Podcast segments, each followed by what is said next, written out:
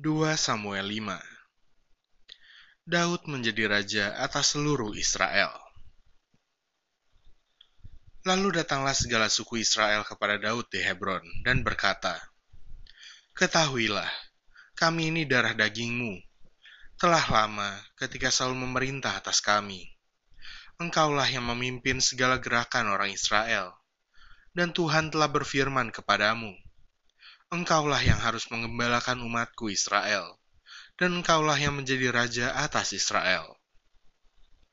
Maka datanglah semua tua-tua Israel menghadap raja di Hebron. Lalu Raja Daud mengadakan perjanjian dengan mereka di Hebron, di hadapan Tuhan. Kemudian mereka mengurapi Daud menjadi raja atas Israel. Daud berumur 30 tahun pada waktu ia menjadi raja. 40 tahun lamanya ia memerintah. Di Hebron, ia memerintah atas Yehuda tujuh tahun enam bulan, dan di Yerusalem, ia memerintah 33 tahun atas seluruh Israel dan Yehuda. Daud merebut Yerusalem dan menetap di sana. Lalu raja dengan orang-orangnya pergi ke Yerusalem, menyerang orang Yebus, penduduk negeri itu. Mereka itu berkata kepada Daud, Engkau tidak sanggup masuk kemari. Orang-orang buta dan orang-orang timpang akan mengenyahkan engkau. Maksud mereka, Daud tidak sanggup masuk kemari. Tetapi Daud merebut kubu pertahanan Sion, yaitu kota Daud. Daud telah berkata pada waktu itu, Siapa yang hendak memukul kalah orang Yebus, haruslah ia masuk melalui saluran air itu hati Daud benci kepada orang-orang timpang dan orang-orang buta. Sebab itu orang berkata, orang-orang buta dan orang-orang timpang tidak boleh masuk bait. Dan Daud menetap di kubu pertahanan itu dan menamainya Kota Daud. Ia memperkuatnya sekelilingnya, mulai dari Milo ke bagian dalam. Lalu makin lama makin besarlah kuasa Daud, sebab Tuhan Allah semesta alam menyertainya. Istana dan rumah tangga Daud Hiram, Raja Negeri Tirus, mengirim utusan kepada Daud dan kayu alas, tukang-tukang kayu, dan tukang-tukang batu. Mereka mendirikan istana bagi Daud. Lalu taulah Daud bahwa Tuhan telah menegakkan dia sebagai raja atas Israel dan telah mengangkat martabat pemerintahannya oleh karena Israel, umatnya. Daud mengambil lagi beberapa gundik dan istri dari Yerusalem.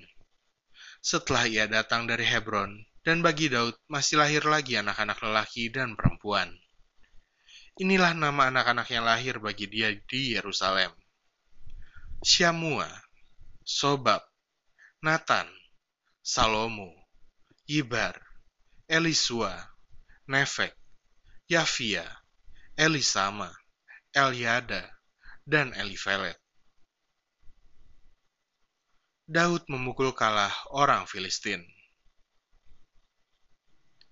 Ketika didengar orang Filistin bahwa Daud telah diurapi menjadi raja atas Israel, maka majulah semua orang Filistin untuk menangkap Daud. Tetapi Daud mendengar hal itu, lalu ia pergi ke kubu pertahanan. Ketika orang Filistin itu datang dan memencar di lembah Refaim, bertanyalah Daud kepada Tuhan, Apakah aku harus maju melawan orang Filistin itu? Akan kau serahkankah mereka ke dalam tanganku?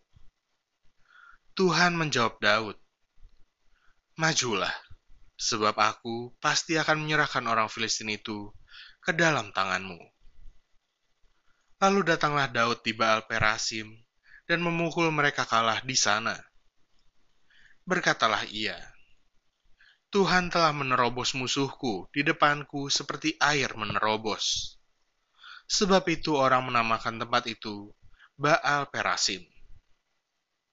Orang Filistin itu meninggalkan berhalanya di sana. Lalu Daud dan orang-orangnya mengangkatnya. Ketika orang Filistin maju sekali lagi dan memencar di lembah Refaim, maka bertanyalah Daud kepada Tuhan, dan ia menjawab, Janganlah maju, tetapi buatlah gerakan lingkaran sampai ke belakang mereka. sehingga engkau dapat menyerang mereka dari jurusan pohon-pohon kertau. Dan bila engkau mendengar bunyi derap langkah di puncak pohon-pohon kertau itu, maka haruslah engkau bertindak cepat. Sebab pada waktu itu, Tuhan telah keluar berperang di depanmu untuk memukul kalah tentara orang Filistin. Dan Daud berbuat demikian, seperti yang diperintahkan Tuhan kepadanya. Maka ia memukul kalah orang Filistin, mulai dari Geba sampai dekat Gezer.